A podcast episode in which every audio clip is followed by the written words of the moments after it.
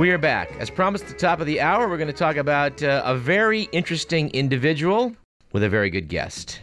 George Pendle writes about science, art, and culture for the Times of London, also the Sunday Times and the Financial Times. And he joins us now from New York City to talk about his book about a most curious character, John Whitesides Parsons.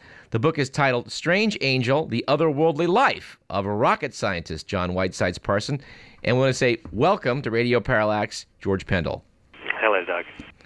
About a year ago, I was uh, in Los Angeles and a friend of mine was talking about the origins of JPL. I went on the web, looked up uh, the man it was reputedly named after, Jack Parsons, and I discovered your book. And I found it to be an absolutely marvelous read. You and I talked about it on uh, Insight last year over in Capital Public Radio. And we, we've been itching to bring you on to KDVS to share this experience with the KDVS listeners. Yeah, well, it'd be my pleasure. How did you stumble upon this story, this, this very curious story about Jack Parsons?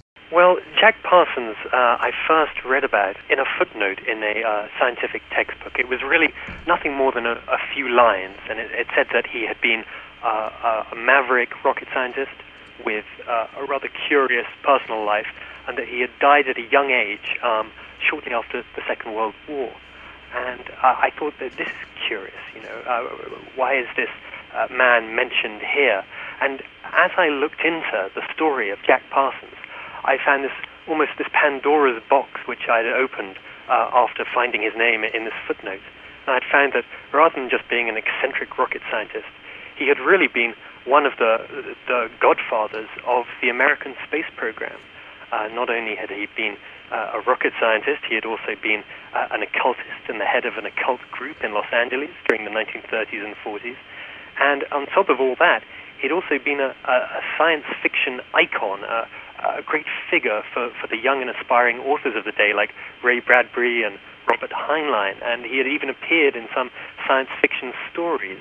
Uh, so suddenly, from this very, uh, you know, uh, small mention in a footnote in a rather dry scientific textbook, uh, I, I, stumbled upon this incredible character. Well, incredible indeed. Um, I think if you've grown up in America or in any way have followed the space program, one is familiar with the notion that uh, science fiction writers, Jules Verne, H.G. Wells, uh, just write, writers in general who have aspired to fantasy, have given scientists something to shoot for. And I think we all think of, of rocketry and, and space exploration as having some origins in writing. But until I read your book, I didn't realize how absolutely, literally true that was. No, it's, it's very true. Although many scientists today try and uh, separate themselves or distance themselves from science fiction literature uh, officially, uh, unofficially, uh, there's been a, a huge stream of, of, of, scientists working for NASA and for the Jet Propulsion Laboratory who have all been huge science fiction fans. Uh, in particular, uh, the early days of the Jet Propulsion Laboratory, which uh, my subject, Jack Parsons, uh, uh, founded, uh, were all great fans of Jules Verne and H.G. Wells. they really, and they really took these stories as, as almost prophetic texts. They, they really wanted to, to try and make them come true and, and holding these books up as their scriptures almost. Uh, you know, Parsons, you know, really wanted to make what Verne had written on text. He wanted to make it actually happen. Uh, and, and it's quite extraordinary how, how inspiring science fiction literature was uh, around the, the early decades of the 20th century. George, let's go back in time. I think living in an era where we have geosynchronous satellites and, and TV programs, cell phones bouncing messages, uh, we just we take rocketry for granted. But if you take the clock back to like the 20s and 30s, rocketry did not have a very respectable image. No, not at all. In fact, uh, leading on from, from the last question, rocketry was really only discussed in science fiction magazines and novels. It was seen as nothing more than a fantasy, something which teenagers would read about and dream about, fighting aliens in some far off galaxy. Uh, rockets were, were, were science fiction, and, and in the 20s, they were, they were treated with absolute disdain a few brave souls, uh, like Robert Goddard, who was, who was really the, the founder of American rocketry, uh, had made great steps forward in making rockets you know, viable alternatives to, to travel. Uh, uh, the possibility of a rocket going into space w- was really uh, Goddard's uh, ideal, but he had been shunned by both the scientific uh, community and the public. Uh, no less an authority than the New York Times had described him as something of, of a lunatic, and he had been forced to take his uh, experiments into the deserts of New Mexico, where he became a, an almost a martyr to, to, to rocketry. Uh, and so it was with this uh, vast kind of mass of public, uh, you know, disapproval against rockets that uh, Jack Parsons, the subject of my book, began his work, really prompted only by, by the science fiction manuals. Like I say, no textbooks mentioned rocketry. In fact, uh, a textbook as late as 1936 uh, on, on, astronomy said that rocketry was, was a fancy. Uh, no scientists really took it seriously. Well, I think a lot of people listening are saying, "Well, hey, what about the rocket's red glare from from the American national anthem?" Uh, they do go back to the ancient Chinese, but no one no one was able to direct them as they as they would see fit. Well, that's right. I mean, the rocket as a contraption, uh, you know, a cylinder propelled by the combustion of its contents, it is over a thousand years old. But over those thousand years, they were just proven to be incredibly hard to control. Uh, the Chinese uh, invented them around 1000 AD and uh, used them as weapons, but they were very dangerous and very hard to control weapons. Uh, over the centuries, armies had rocket battalions, and the uh, rocket's red glare, as mentioned in the Star Spangled Banner, uh, were the British rockets fired uh, against the Americans. But really, as artillery improved, the rockets were pushed to one side. Uh, rockets uh, weren't viable uh, as a weapon. They were too hard to control. They were too difficult to work out because they were literally controlled explosions. That's what they were, and and this was much too difficult for, for most people to uh, to deal with. So by the dawn of the 20th century, rockets had been entirely replaced uh, as weapons by uh, by cannons and artillery guns. Let's fast forward then from uh, the bombing of Fort McHenry to 1935. At this point in time, rocketry is being tinkered with. I think the Germans are doing some work. Wernher von Braun, people like that over over in Europe. Robert Goddard has sort of uh, been shunned. He's, I guess by that point he's probably in New Mexico.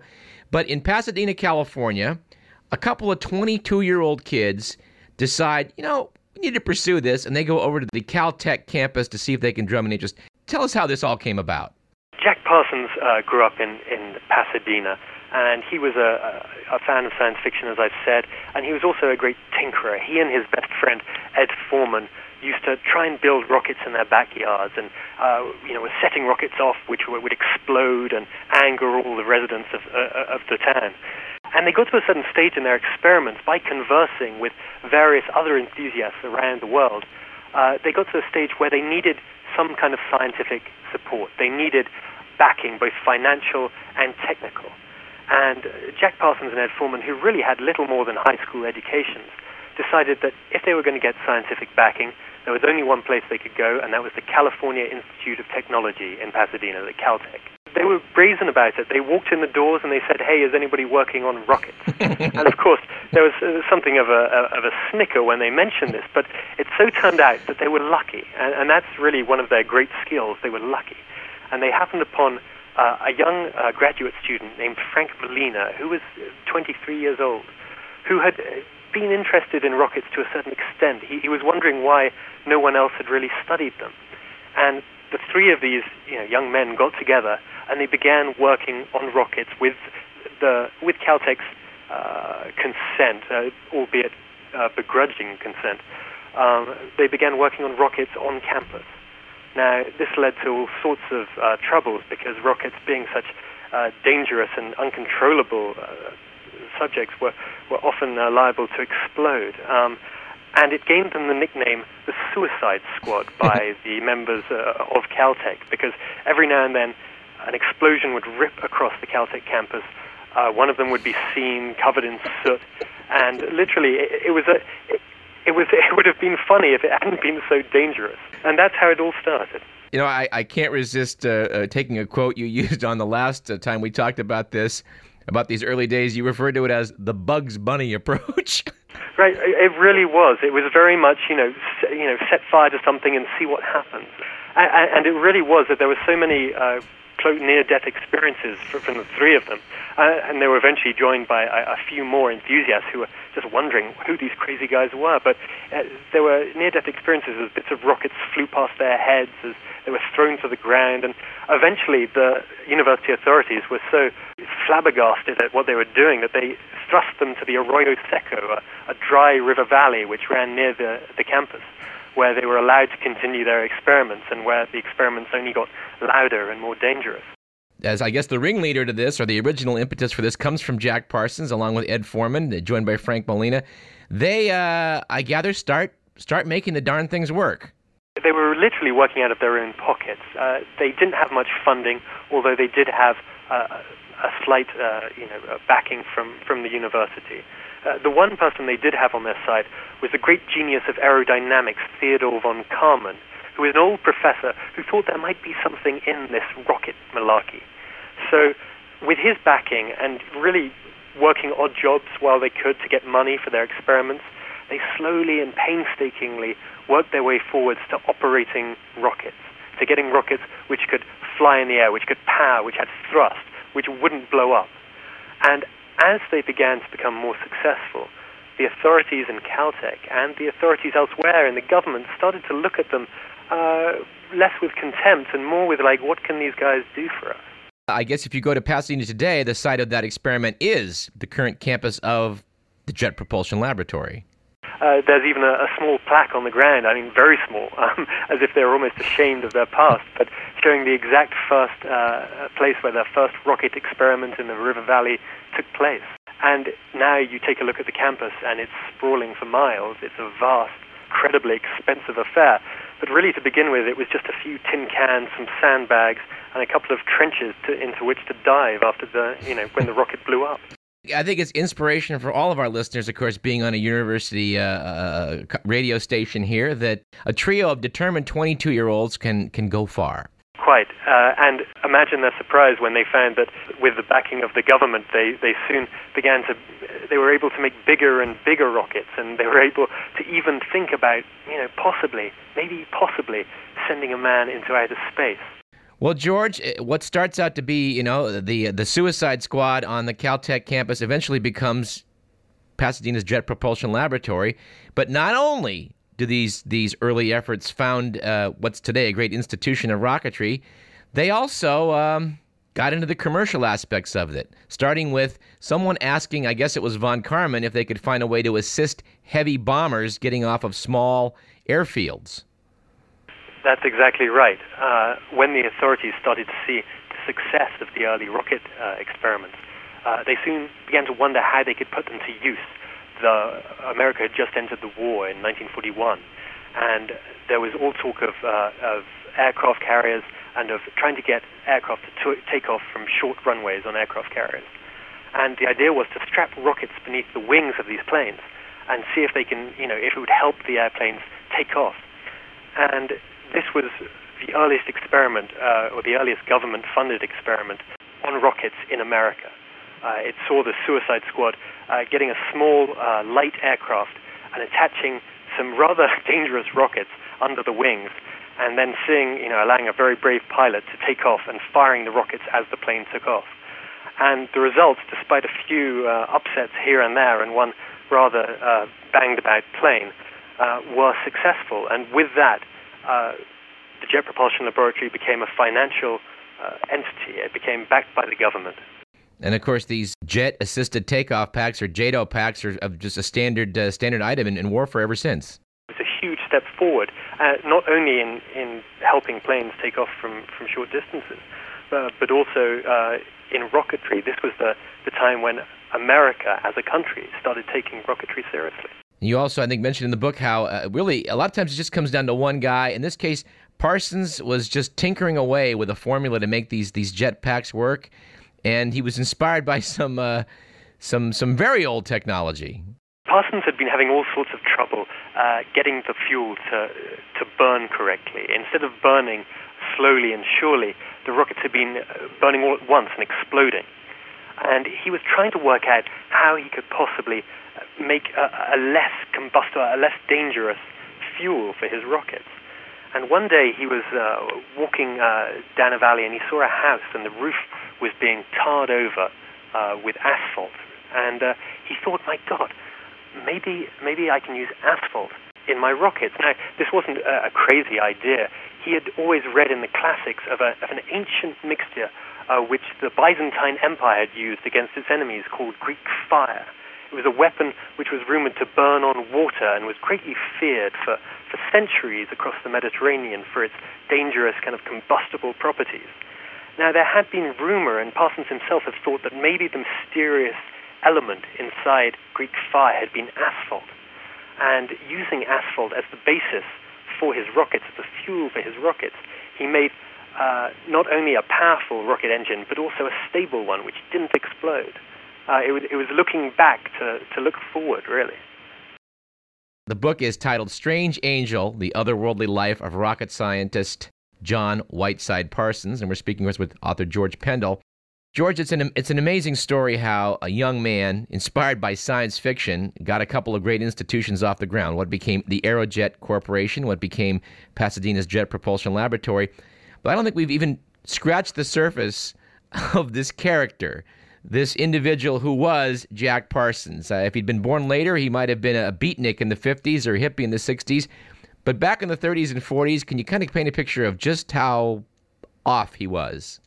Well, yes, it, it was almost as if his character was was split down the middle between a, a kind of scientific, uh, rational side and this other side, his personal side, the side which he he tried to try to invent himself as uh, as an occultist, as a magician. He uh, he was uh, absolutely fascinated by magic and uh, he fell under the spell of an English occultist by the name of Aleister Crowley. Uh, now, Aleister Crowley was uh, many things. He was a poet, he was an experimenter with drugs, but his greatest claim to fame was as a founder of a religion uh, and of a, uh, an, an occult sect called the Ordo Templi Orientis. Now, Crowley had this idea that the best thing that man could do was to uh, do whatever he wanted. That was his creed. Do what thou wilt shall be the whole of the law, was Crowley's creed. And Parsons completely fell under the spell. I mean, as you said, he could have been a beatnik or a hippie, and he really was in the 30s doing things which people in the 60s were, were much more commonly doing. He was he, joined this cult and worked his way up, and slowly began this experimentation with magic to raising himself to a higher consciousness, to speaking with beings on another plane of existence. And so by day, while he was making rockets for the United States government, by night he was, you know, trawling through, you know, arcane scripts. He was doing magic rituals with his, uh, with the fellow followers of this cult. Uh, it was quite an extraordinary split between uh, his scientific side and, and his occult side. So I gather that as as you mentioned in the book, as Aerojet proceeds, it gets purchased by General Tires, and they're going ahead full tilt with rockets this uh, this this odd character was a little bit less welcome than he'd been previously. Nobody could deny that Parsons was a, was really a genius. He was incredible. He was able to control explosions like no one else. He was like this uh, conductor of the orchestra of explosions, and nobody could deny his ability with with chemicals. But his private life started to intrude upon his uh, his his work, and you know, people started to, to complain that when he was doing his rocket experiments, he would stamp his feet on the ground and make pagan chants to Pan.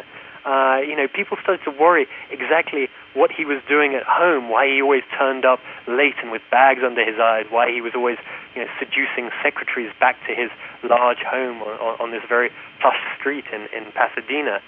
And slowly but surely, the science which he created uh, of rocketry in the United States began to squeeze him out. He just wasn't the sort of character, although he had founded this science, he wasn't the sort of character that really you could rely on anymore. He was becoming much more interested in the occult, more so than even his rocketry. And those two things don't really go together at times. George, we have to address a couple of other characters that uh, that have a role to play in this, in this milieu of rockets, uh, uh sort of having a salon of occult activity in his home in Pasadena. Enters the future head of Scientology, L. Ron Hubbard, who basically steals Parsons' girlfriend. It's it's one of those uh, strange occurrences. Parsons seemed to be at the hub of this wheel of characters and, and influences and sciences in Los Angeles. And one of these, the, the spokes going off this wheel, was the science fiction spoke. He was a great friend of science fiction writers, and they saw in him this handsome, young rocket scientist who they could write stories about. Now, at the time, L. Ron Hubbard, the future founder of Scientology, was a well-respected science fiction writer. He was renowned for his ability to write stories, you know, with thousands of words, words an hour. Um, and he was Parsons was a great fan of his. And it, it turned out that they managed to meet up in Pasadena and uh, they took to each other. Uh, this was in uh, the mid 40s when Parsons was uh, about 30 years old and Hubbard was about the same. Uh, they began living together in this big house. They used to throw story ideas back and forth between them for Hubbard's stories, and Parsons began to get Hubbard more and more interested in his personal life and his magic. So it turns out that uh, Parsons and Hubbard began doing magic experiments together. They're trying to summon forces from the other side. Unfortunately, uh, Crowley, Aleister Crowley's uh, dictum that "do what thou wilt shall be the whole of the law," applied more to Hubbard than to Parsons because Hubbard just wanted to sleep with Parsons' girlfriend, and, and poor Parsons, being the leader of the cult and not allowed to be jealous or, or seeming to be weak in front of his friend, had to allow him to do it. So it turned out that, that this great friendship was eventually riven because, uh, because Hubbard ran away not only with Parsons' girlfriend, but also a rather large sum of Parsons' own money, which uh, was meant to go into a business investment, which went, uh, which went sour. Final irony, I think, is that um, at Caltech, one of the Chinese students they brought to help him in with their math uh, gets sort of caught up in the whole Cold War intrigues. He leaves in disgust and winds up becoming a man who builds ICBMs for the Communist Chinese. Unfortunately, Parsons, along with many members of the, the original Suicide Squad, was swept up in uh, the McCarthy, or, or, just before the McCarthy area of, of the anti communist witch hunts. And uh, along with Frank Malina, uh, and Parsons himself, who had attended a few communist meetings before the war, uh, there was one student uh, named Xian, Xu Xian, who was a brilliant, brilliant rocket scientist uh, and had worked with the Suicide Squad and made it, you know, into the Jet Propulsion Laboratory alongside Parsons. But when he was accused of being a communist, he was eventually chased away to China, where he became a great friend of Chairman Mao and one of the originators of, of the Chinese uh, rocket program.